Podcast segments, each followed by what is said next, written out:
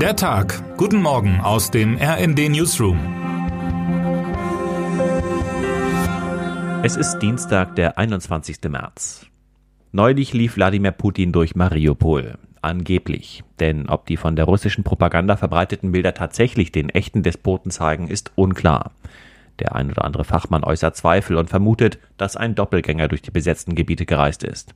Denn eigentlich gilt der Mann im Kreml als derart vorsichtig, dass er niemanden mehr nah an sich heranlässt.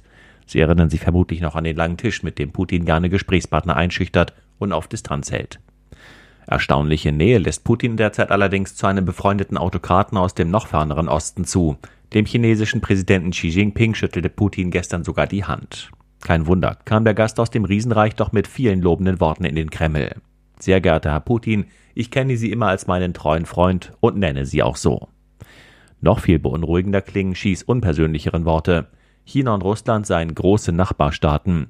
Tatsächlich haben unsere Länder viele ähnliche oder gleichermaßen wichtige Ziele.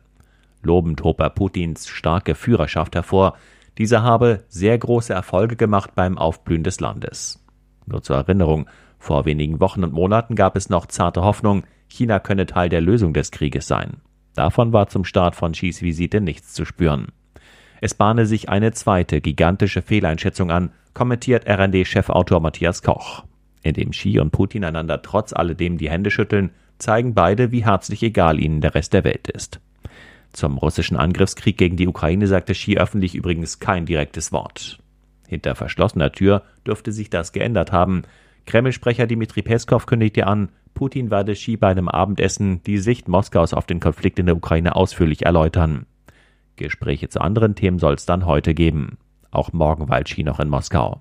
Eigentlich genug Zeit, dem Gast aus China auch ein paar von Putins Doppelgängern vorzustellen. Termine des Tages. 11 Uhr. Bekanntgabe der Gewinnerinnen und Gewinner der Grimme-Preise. Unabhängiger Untersuchungsbericht über Sexismus und Rassismus in der Londoner Polizei. Wer heute wichtig wird. Heute ist der internationale Tag des Waldes. Auch in Deutschland und der EU schrumpfen die Wälder immer weiter. Laut einem WWF-Report ist die EU für 16 Prozent der globalen Tropenwaldabholzung und Naturzerstörung verantwortlich. Einzig China liegt noch davor.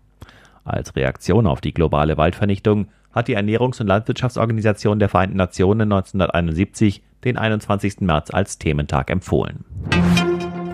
Und damit wünschen wir Ihnen einen guten Start in diesen Tag. Text Christian Palm, am Mikrofon Philipp Nützig und Sönke Röhling. Mit rnd.de, der Webseite des Redaktionsnetzwerks Deutschland, halten wir Sie durchgehend auf dem neuesten Stand.